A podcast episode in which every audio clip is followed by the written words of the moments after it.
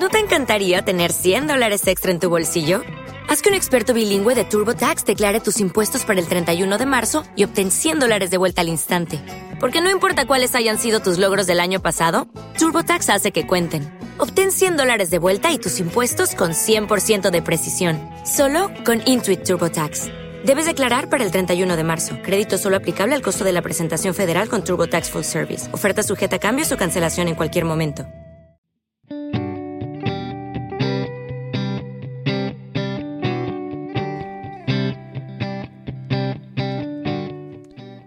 Bienvenidos a Angular Podcast, un podcast edificado sobre la roca. Mi nombre es Matías Hernández y junto a mi esposa Natalia vamos a estar teniendo conversaciones centradas en nuestro Dios. ¿Cómo estás?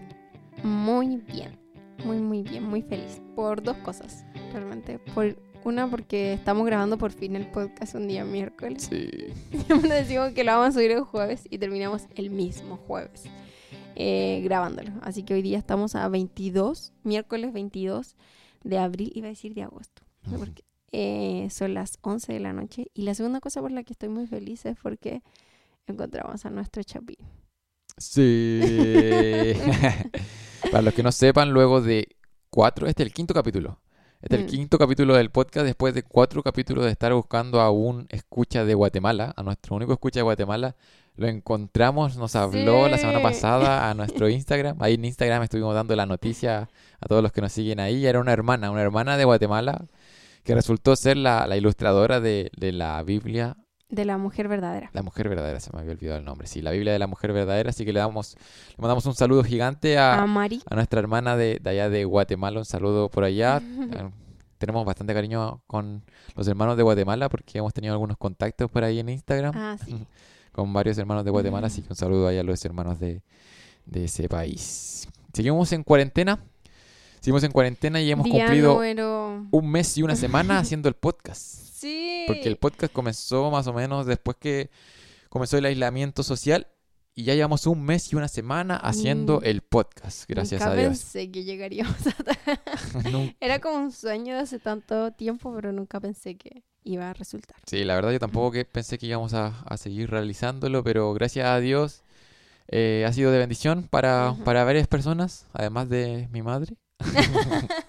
Así que continuamos con este quinto episodio y el día de ayer nosotros les preguntamos en las redes sociales Mm. cuál capítulo querían escuchar hoy, porque teníamos dos temáticas que abordar. Y les preguntamos ahí, hicimos una pequeña encuesta en las stories de Instagram. ¿Cuáles eran los nombres de los episodios? Uno se llamaba La amputación radical y el otro se llamaba Cómo no ser exitoso. Sí, la amputación radical o cómo, entre paréntesis, no ser exitoso. La verdad es que yo tenía harta ganas de ser el cómo no ser exitoso. Yo también. Tenía harta Teníamos, ganas. sí, Sí, queríamos sí. que ganara Porque, porque, ya bueno, lo habíamos conversado. Sí, Los podcasts realmente nacen, bueno, para que sepan un poco cómo nacen. Ujú. Las temáticas nacen sobre todo por las cosas que nos escriben muchas veces por interno o la, lo que responden a las stories. Y también nacen de conversaciones que nosotros tenemos en nuestras once, en nuestros almuerzos, en los desayunos. Y es como, en realidad es como una conversación de marido y mujer en, en una once, en un almuerzo que la grabamos. y bueno, volviendo al tema, les hicimos esa pregunta y ganó el... ¿Cómo se llama el- el episodio que ganó? La amputación radical. La amputación radical. La amputación radical. Yo creo que ya ganó porque el nombre era como. uf, llamaba la atención, era como Sí. que no sabíais de qué se iba a tratar. Entonces ganó ese y llegó el momento de saber de qué se iba a tratar. Así que vamos a hablar acerca de Grey's Anatomy. ¿No? Perdón, pero nunca lo he visto, lo siento. Ah, no, en realidad vamos a hablar. este capítulo. Ah, en realidad vamos a hablar acerca de Star Wars y acerca de cómo Luke perdió el brazo por su padre. Porque sí, Darth Vader es su padre. No. ¿En No. serio vamos a hablar de Star Wars? Bueno, a mí me gustaría hablar de Star Wars. Quizás voy a crear otro podcast para hablar de Star Wars porque me, me gusta Star, Wars, pero no, no voy a La hablar de Star Wars. tiene una colección de poleras de Star Wars. No voy a hablar de Star Wars ni del Mandalorian que no me gustó. No, no, no. No voy a hablar acerca de eso. No vamos a hablar acerca de eso, sino que vamos a hablar acerca de la película 127 horas. Eso sí, eso sí que sí. Ah, no sé si han visto esa película. ¿Has visto esa película?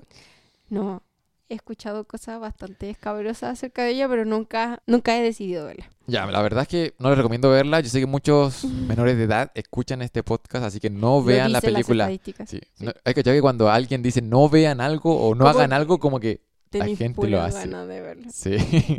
Como que no salgan a la plaza en cuarentena y miramos la plaza y está llena de gente sí, siempre. acá. plaza está llena. Ya, pero el tema es que ahora sí, en verdad, no hagan esto. No vean la película 127 horas. Porque Bueno, una película basada en hechos reales de un, de un joven que le gustaba andar en bicicleta y escalar en las montañas de Estados Unidos, como en un paisaje parecido como al Gran Cañón. Ajá, en, ese, ajá. en ese tipo de, de ambiente le gustaba andar el- a, este, a este joven. Y el tema es que en una de las escaladas que estuvo se cayó como a una cueva y se quedó encerrado ahí porque se quedó atrapado ahí, en verdad, porque su brazo quedó atrapado con una roca. Oh. Quedó completamente atrapado y no podía salir. Y claro, él, él estaba grabando, en verdad. Tenía una ¿Sí? cámara así y grababa varias escenas de ese acontecimiento. Y finalmente, luego de 127 horas, la única manera de sobrevivir, porque ya se le está acabando la comida, el agua. La única manera de sobrevivir, se pone a llover, creo, ya no me acuerdo muy bien, es cortándose el brazo. Apunta, ah, apuntándose. apuntándose el brazo con un cuchillo, creo que era. No me acuerdo bien. Y, y se lo corta, se corta la Yo extremidad creo para que, salvar su o vida. sea, yo he escuchado que es bastante gráfica la película. No, y- no la vean. La parte en que se corta, ucha, quizás no sea muy grato escuchar este podcast para las personas. No es- ya bueno, este podcast no es para apto para cualquier público. Pero el, el momento que se corta la extremidad es bastante vívida la, la escena Ah, que, que muestra. Y, y más que nada por, por los efectos que le ponen así cuando, sobre todo cuando se cortan los nervios. No. Ya, pero el tema es que este hombre se corta una extremidad para salvar su vida. Se O la sea, amputa. Era debido a muerte. Si no se cortaba ese brazo, se iba a morir. Ahora tiene un brazo menos, pero está vivo. Sí, sí. Bueno, si buscan las fotos, es real. Ocupa ahora un como una como una especie como de tenaza, no sé cómo se llama, como para escalar Ajá. todavía, porque todavía escala y todo, pero es algo como de fierro. Como Luke Skywalker se puso una mano falsa. El tema es que aquí en este, en este podcast, en este episodio, no vamos a hablar acerca de ese tipo de amputación. No, no hablaremos de una amputación literal de un miembro de nuestro cuerpo. Es que el tema es que, no sé, muchos de ustedes quizás leyeron amputación radical y no pensaron de inmediato en la Biblia. Pensaron en algo que nosotros estábamos inventando, pero el hecho es que la Biblia habla acerca de la amputación. ¿En serio? Sí, la amputación de brazo, pierna, O ojos. sacarse un ojo. Ya, pero si la Biblia habla de amputación radical, esto significa que hay algo que tiene que ser amputado. O sea, que tiene que haber algo que está mal en nosotros. Sí, probablemente, probablemente si la Biblia habla acerca de amputaciones porque hay algún problema que necesita ser amputado, como este hombre que se quedó atrapado y tenía un gran problema porque iba a morir y para salvar su vida se tuvo que amputar el brazo. O como cuando uno tiene cáncer y necesitan sacarte un tumor, te lo tienen que amputar, sacar. Entonces debe haber algún problema para que la Biblia se tome el tiempo de hablar de amputación. Entonces antes de hablar de amputación vamos a hablar acerca de este gran problema. Y para hablar acerca de este gran problema vamos a ir a... El principio. Vamos a ir al principio, al Génesis. Al Génesis y bueno, yo creo que todos conocemos esta historia. Dios, creador, todopoderoso, creando a una creación que es buena en gran madera, en gran madera. Madera. Bueno, en gran madera, en gran agua también, en gran muchas cosas, en, En gra- gran en gran tierra. animales. y en gran manera también. También. Sí, era en- bueno en gran manera. Y termina su, su creación, la culmina con la creación del hombre y la mujer. Creados a su imagen. Creados a su imagen, hombre y mujer, humanidad que finalmente termina pecando. Según el relato del Génesis, ahí podemos ver que la humanidad termina pecando en Génesis capítulo 3, que si no me equivoco, y cae un castigo so- sobre todo a la humanidad. ¿Por qué? Porque el pecado entra en el mundo, por ese pecado que se cometió en el principio. Y desde ahí hasta ahora, el problema sigue siendo el mismo. ¿Cuál es el mayor problema que tiene la humanidad? El pecado. Un El corazón pecado. pecaminoso. Un corazón pecaminoso es el gran problema que tiene hoy la humanidad. Y si no me crees, bueno, analiza un poquito tu vida y date cuenta que en verdad sí es un problema para toda la humanidad. Ah, pero si yo no peco tanto. Quizás quizá, quizás tú eres cristiano. No sé, no sé. Bueno, Spotify nos da una estadística acerca de cuántos De la creyentes verdaderos. salvación. ah. No, no nos muestra el libro de la vida en una, alguna de sus estadísticas. Pero yo sé que la gran parte, la mayoría de las personas que escuchan este, pu- este episodio son creyentes. Ujú. Pero sin embargo, el tema es que el pecado sigue siendo un tema en los creyentes. Sigue siendo un problema para todos porque la realidad es que seguimos pecando. Sí, por ejemplo, si, si vemos al apóstol Pablo, cómo, cómo él narra acerca de esta realidad del pecado en el creyente, él dice que muchas veces él quiere hacer el bien, sin embargo, termina haciendo el mal. En, en Romanos capítulo 7, bueno, hay varias interpretaciones acerca de este capítulo, pero Pablo narra acerca de esta lucha que hay de cierta manera entre hacer el bien y hacer el mal, entre el creyente que quiere hacer el bien, pero que muchas veces termina haciendo el mal. ¿Por qué? Porque los creyentes pecan. Y si Pablo luchaba con el pecado, ¿cómo nosotros no vamos a luchar con él? Pero el problema más grande es que el pecado se encuentra en nuestro corazón. No se encuentra afuera, no son las circunstancias, no es otra persona, sino que al final somos nosotros mismos y nuestro corazón que es pecaminoso. Sí, es una realidad que existen tentaciones, que existe Satanás, que existen los demonios, que hay muchas ocasiones de caer a nuestro alrededor, pero el problema radica en nuestro corazón y así lo dice el mismo Jesús en Marcos capítulo 7. Él dice que dónde está la maldad, de dónde salen los malos pensamientos, bueno, está adentro de nosotros. Dice que del corazón del hombre salen estas cosas, los malos pensamientos, los homicidios, y, y ahí nombra una variedad de, de pecados que salen del hombre, que finalmente lo que contamina al hombre está en su interior, Es lo que está dentro de él. en, en su corazón. No podemos dejar de lado el hecho de que nosotros al creer en Cristo como Salvador somos renacidos, que se nos da una nueva naturaleza, que somos hombres nuevos, pero el pecado aún sigue siendo una realidad en nosotros, sigue habiendo una, una batalla. ¿Por qué?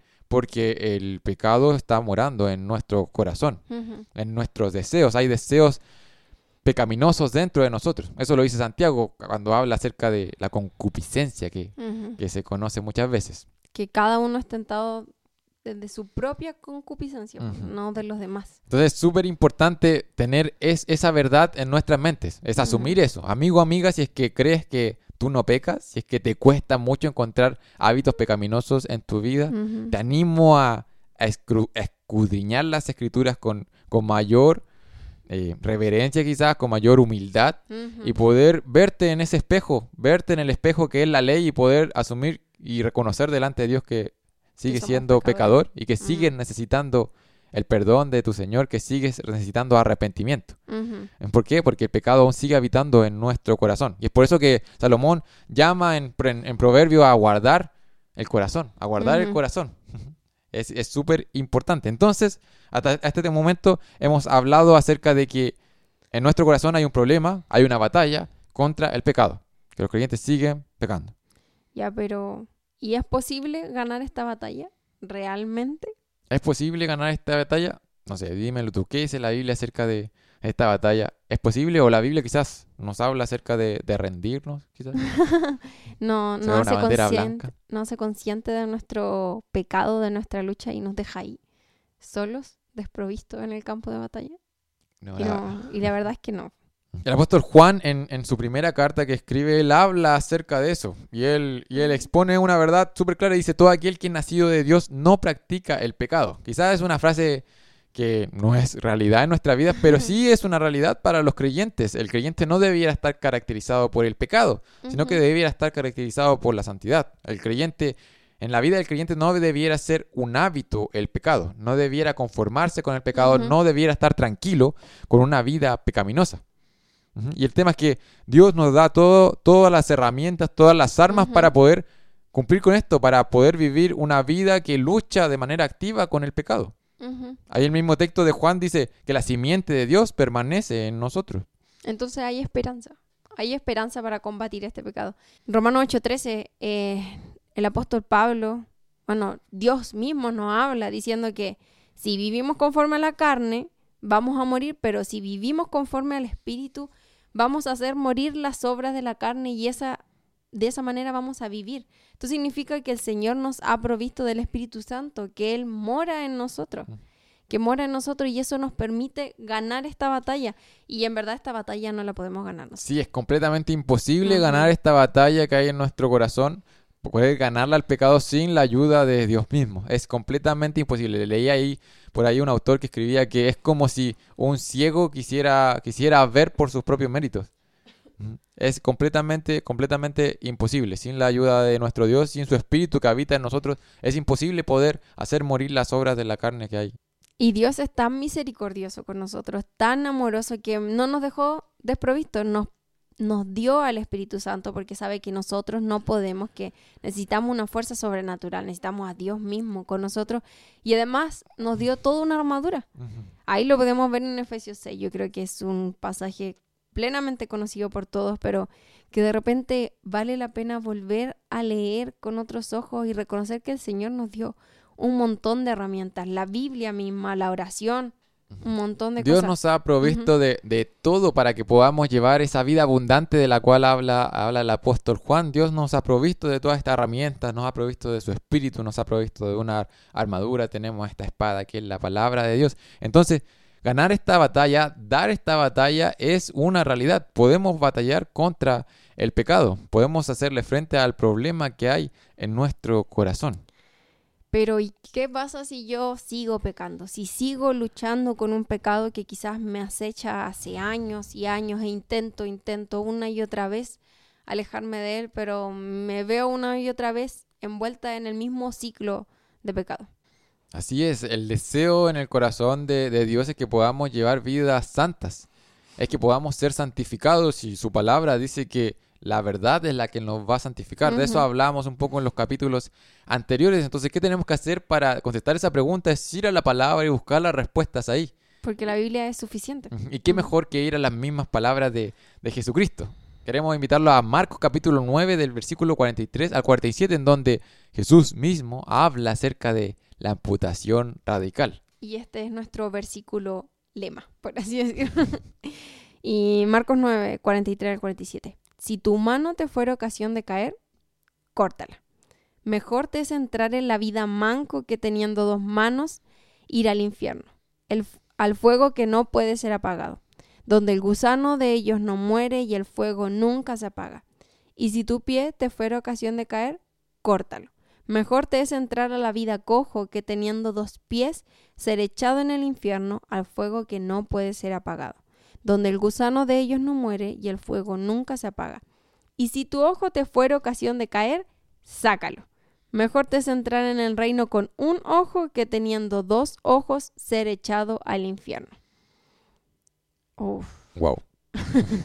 Este texto es bastante explícito quizás, es bastante vívido, tal cual como la película que narramos al principio. Yo creo que este texto lo, es mucho más crudo quizás en, en las palabras que ocupa y por algo la intención del autor fue ponerlo de esa manera en el texto. Y yo creo que si hubiéramos visto este texto, o sea, estas palabras en otra parte, en otro escrito que no fuera la Biblia, nos parecerían como, no sé, algo imposible, algo de una persona completamente loca.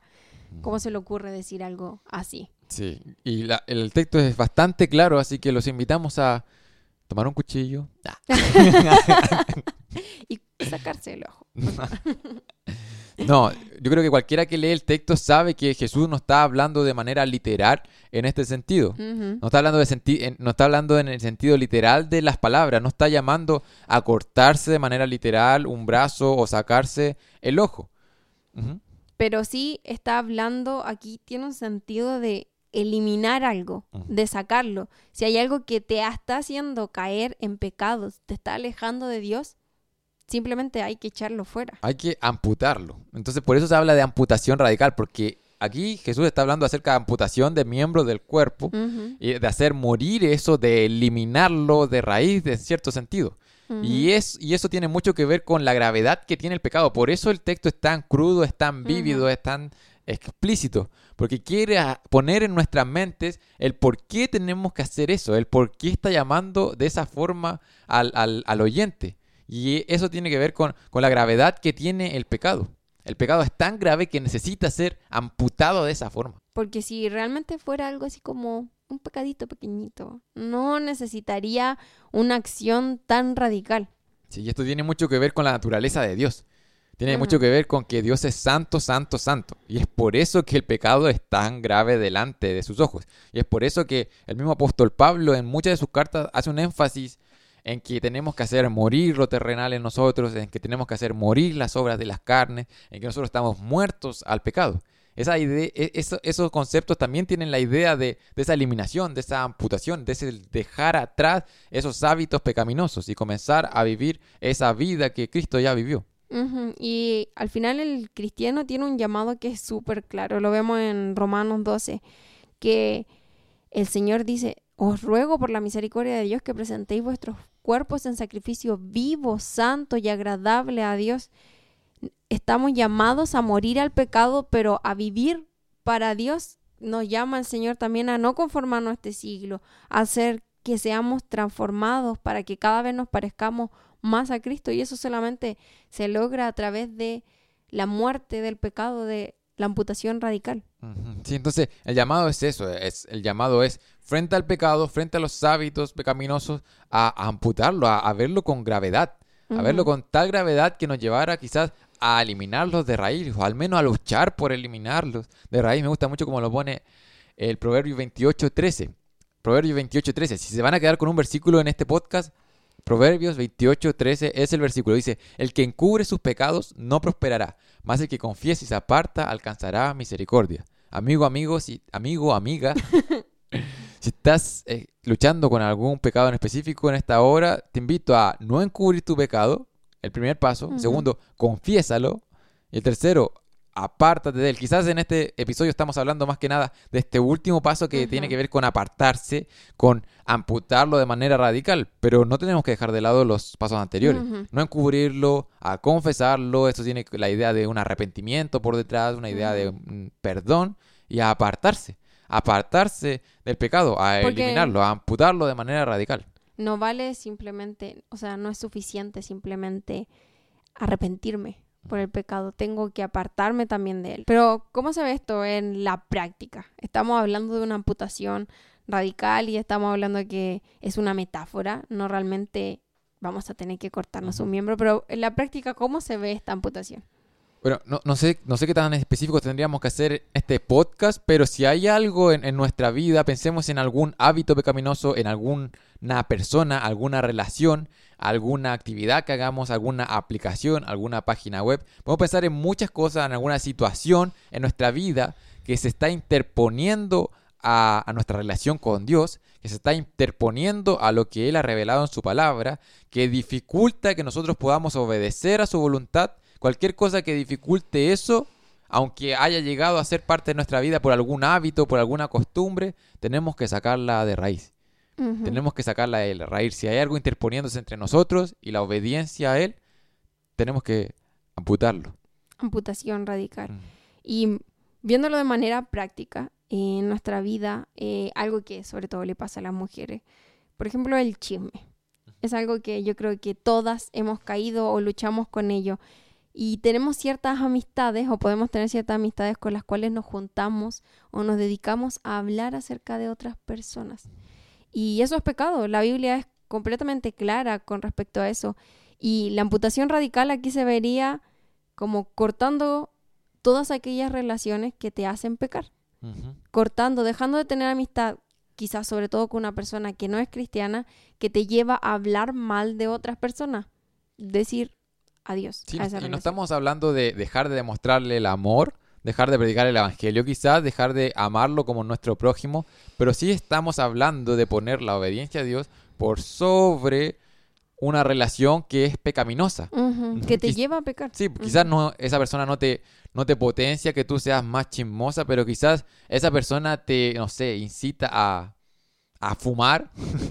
Se me ocurre a fumar quizás, o esa persona te, te influencia de mala manera. Y no solamente estamos hablando de, de personas, también podemos estar hablando de, de cosas, de, de circunstancias que pueden influirnos de manera negativa. Por ejemplo, muchas veces cierto tipo de música nos puede influir de manera negativa en nuestra vida y nos puede llevar a, a pecar.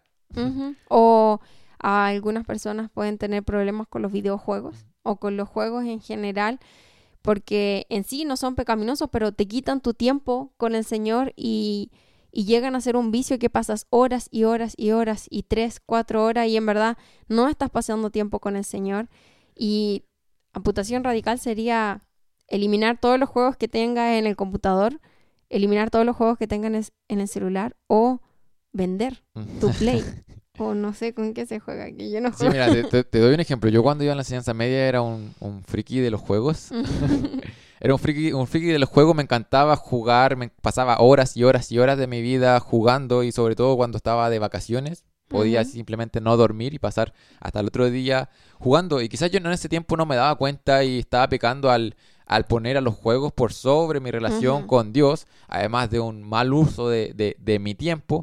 Pero después con los años me di cuenta de que en realidad los juegos también me influenciaban de, man- de mala manera en, en otros hábitos pecaminosos. Por ejemplo, cuando jugaba mucho tiempo seguido y mi mamá me, me retaba por estar jugando tanto tiempo, yo me ponía de mal humor y, y- y me enojaba con Y le ella. y faltaba el respeto. Mm. probablemente sí. Entonces, eso, eso influenciaba de manera, mala manera mis hábitos pecaminosos y yo me volvía una, una persona enojona, una persona que se airaba de manera fácil. Y Ujú. eso era porque, porque el, el jugar videojuegos estaba potenciando mi pecado. Es como lo que dice 1 Corintios 15, 33. Dice, no os dejéis engañar, las malas compañías corrompen las buenas costumbres. Quizás con ese versículo lo primero que pensamos son en personas, pero en ese tiempo los juegos eran mi mayor compañía y lo que hacían era pervertir completamente mi relación, mi vida espiritual.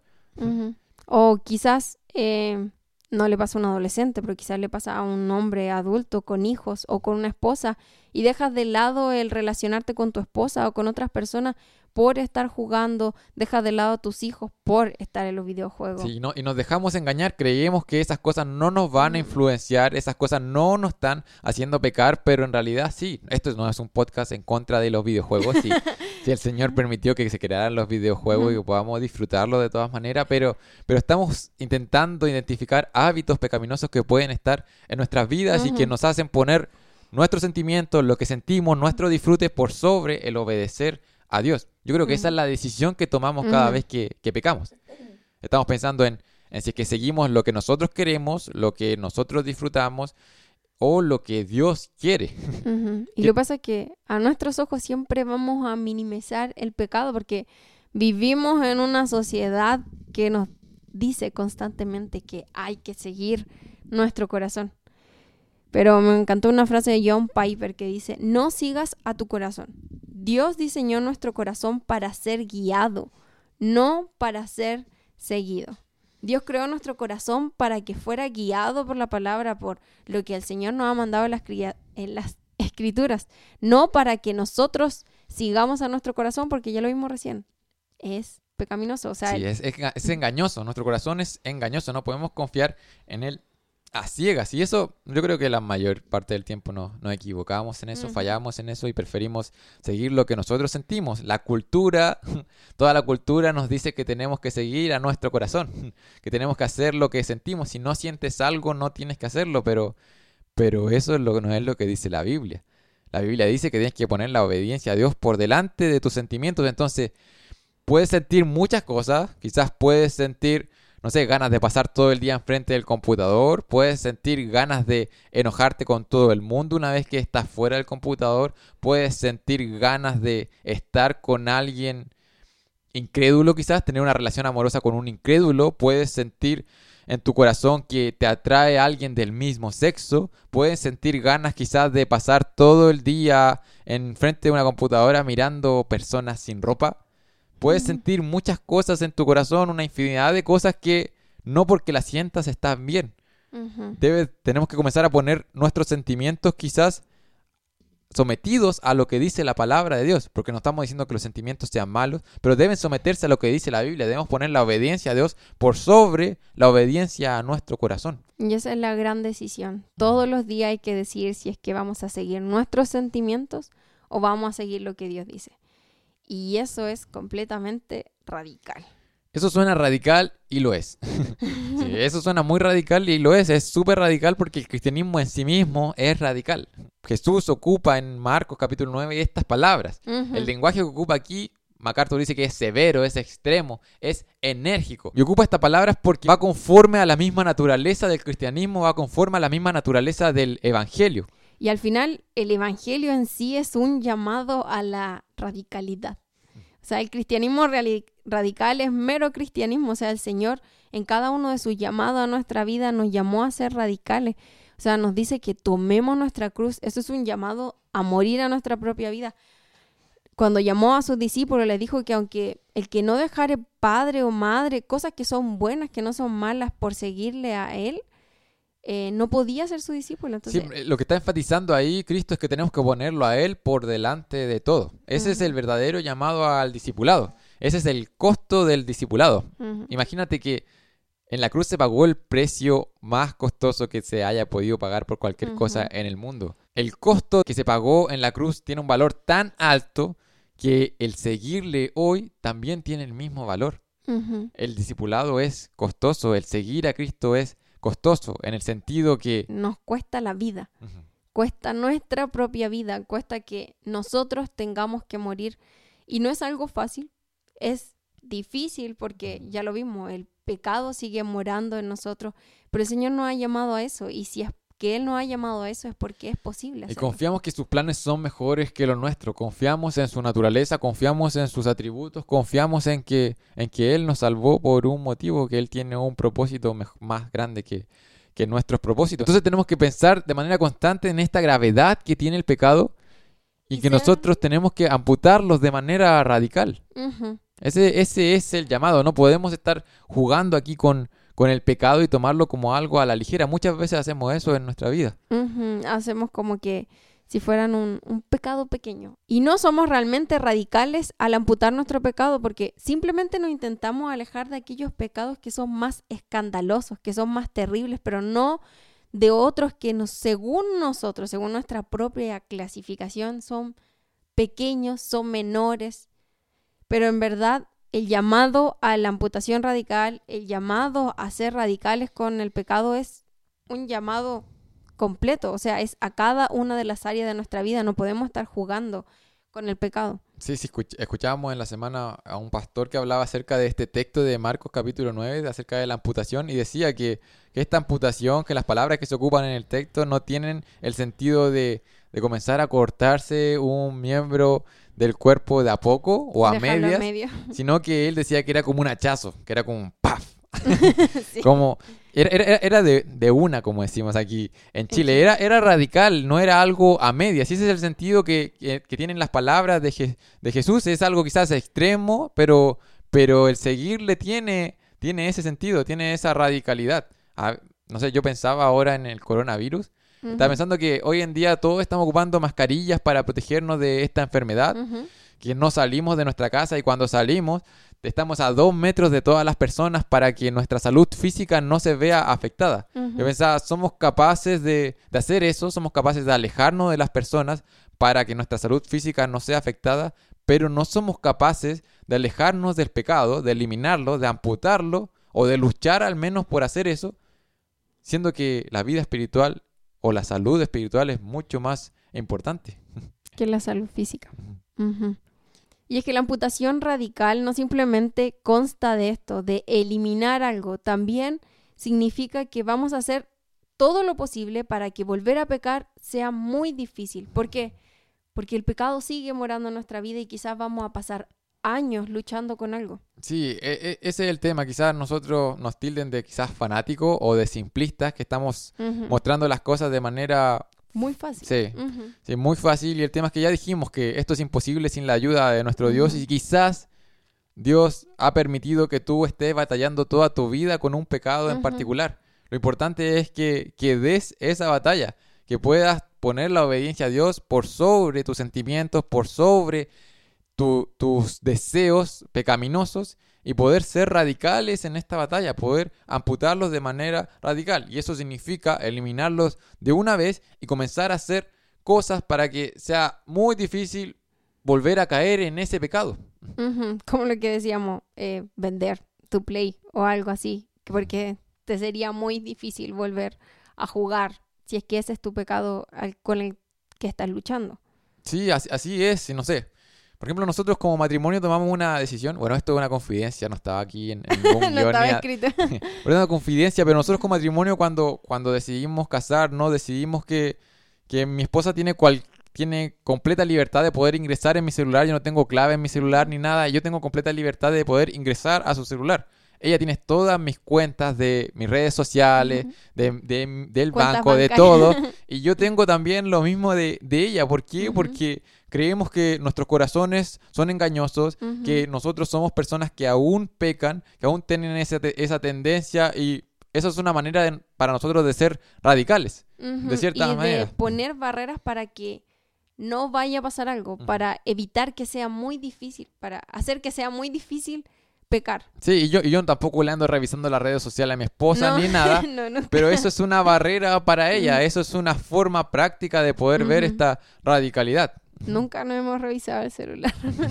Y esa es una de las formas que podemos tener nosotros que sea más difícil para nosotros pecar en cierto sentido. Quizás tú no estás casado, pero puedes encontrar en una persona, en un amigo piadoso, en una- un cristiano más maduro, una, una persona en donde puedas abrir tu corazón y decirle en lo que estás pecando, ser radical en eso y poder encontrar en ella una persona que te pueda ayudar a que sea más difícil pecar. Como decía en Proverbios, como confesarle a alguien más tu pecado. Y yo leía en un artículo que decía que no debemos decirle nuestro pecado a alguien que simplemente nos va a, a dar una palmadita en la espalda y te va a decir voy a orar por ti. Sino que confesarle tu pecado quizá a alguien que te dé miedo, a alguien que sabes que va a estar rindiendo, te va a estar pidiendo cuenta de tu vida. Y esa es una muy buena manera para que se haga más difícil pecar. Así es. Ya para ir terminando este capítulo queremos resumir un poquito lo que hablamos. Hablamos acerca de este problema que tenemos como humanidad, que es el pecado. Hablamos también cómo los creyentes aún pecamos. Y este problema viene desde de nuestro corazón, que es engañoso, de esta naturaleza pecaminosa que aún está ahí. Y vimos cuál era la solución a, a ese pecado remanente en nosotros y es la amputación radical. Sí, hablamos acerca de, cómo dar esta batalla y cómo Cristo nos insta a ser radicales en, en dar esta batalla. La idea es poder darle aliento a ustedes si es que están luchando con algún pecado. La idea es poder motivarlos, es poder alentarlos a la luz de la, de la palabra y también confrontarlos. Si es que no están haciendo nada, si es que están, se están conformando a su pecado. Muchas veces este, estos temas quizás no se tratan mucho en las iglesias, no se habla mucho en las iglesias acerca de pecado quizás. Ni siquiera, ni siquiera se habla acerca quizás de disciplina bíblica, la disciplina de la iglesia. Pero quisimos tocar este tema que es quizás difícil de tratar porque sabemos que es necesario. Y porque es real y porque la lucha es difícil. O sea, no queremos que crean, como le dijimos recién, que estamos siendo simplistas.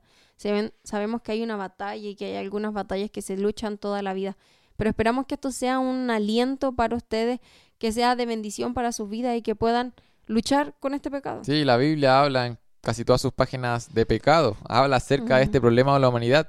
La Biblia nos plantea grandes hombres de fe, pero que sin embargo todos eran, eran pecadores. Las Ujú. únicas páginas de la Biblia que no habla de pecado es la primera y la última. Y confiamos en eso, confiamos en eso, que esa creación que hablamos al principio, que cayó en pecado, está siendo restaurada, se restauró, se restauró la imagen de nuestro Dios ahí en esa cruz, en, en la sangre preciosa que nos limpió, que, que restauró esta relación que podemos tener hoy y llamarle Padre a Dios y que va a ser consumada en el futuro. Ya para ir terminando, vamos a terminar con la frase. Todos los episodios del podcast terminamos Ujú. con una frase. Y esta frase es bastante especial para nosotros porque nosotros eh, tenemos un set de stickers en el que sale un sticker con esta frase y cada vez que vamos a una conferencia la gente siempre nos pregunta que qué significa. Y bueno, esta es la respuesta. Es el sticker más vendido. Eh, ah, en sí, es verdad, es nuestro sticker más vendido. Eh, y la frase es, La frase es de John Owen y dice, mata el pecado o el pecado te matará a ti. Mata el pecado o el pecado te matará a ti. Sí, esta Así frase se- sí. Esta frase se, se encuentra en un libro de John Owen que se llama La mortificación del pecado, que habla esencialmente acerca de lo que estuvimos hablando un poco nosotros. Quizás no lo habla con las palabras que nosotros lo dijimos, pero habla acerca de esta batalla que tiene el creyente en, en poder dar muerte al pecado que aún habita en nuestra, en nuestra carne y que finalmente va a ser una batalla que va a durar toda nuestra vida hasta que partamos a la presencia del Señor o que el Señor. Venga. Venga. Que venga pronto. Ese ha sido el, el capítulo de esta semana. Ah, ah, ah, me están Antes- recordando de algo. Antes de terminar, eh, hicimos una encuesta en Instagram porque estábamos pensando hacer un, un en vivo uno de estos días. Y dijimos que a cada uno de los que nos iba a dejar una preguntita le íbamos a dar un saludito especial en el podcast. Así que allá vamos. Eh, creo que el podcast ya ha durado bastante este episodio, así que lo voy a hacer bastante rápido. Si usted quiere desconectarse y no hizo ninguna pregunta, adiós. no, pero le agradecemos mucho a todas estas personas que hicieron una pregunta en Instagram y allá va. Muchas gracias a Roy Guzmán, Daerio, Husband Materi, no sé qué, Tanelo Mondaca, Yaritza Mari, Chris Hernández C, Nelly Opaso, Siana365, Berechiu, Bazar Siloé, Pia Catalina P, M10 de Medina y Connie Bosque. Muchas gracias por Muchas gracias. realizarnos preguntas. Y en verdad muchas gracias a todas las personas que siempre eh, o comparten el podcast o nos dan algún comentario. Nos, en verdad nos alienta mucho. Eso fue el podcast de esta semana. Esperamos que estén bien y nos escuchamos en la otra semana. Que el Señor les bendiga. Bendiciones. ¿No te encantaría tener 100 dólares extra en tu bolsillo? Haz que un experto bilingüe de TurboTax declare tus impuestos para el 31 de marzo y obtén 100 dólares de vuelta al instante. Porque no importa cuáles hayan sido tus logros del año pasado, TurboTax hace que cuenten. Obtén 100 dólares de vuelta y tus impuestos con 100% de precisión. Solo con Intuit TurboTax. Debes declarar para el 31 de marzo. Crédito solo aplicable al costo de la presentación federal con TurboTax Full Service. Oferta sujeta a cambios o cancelación en cualquier momento.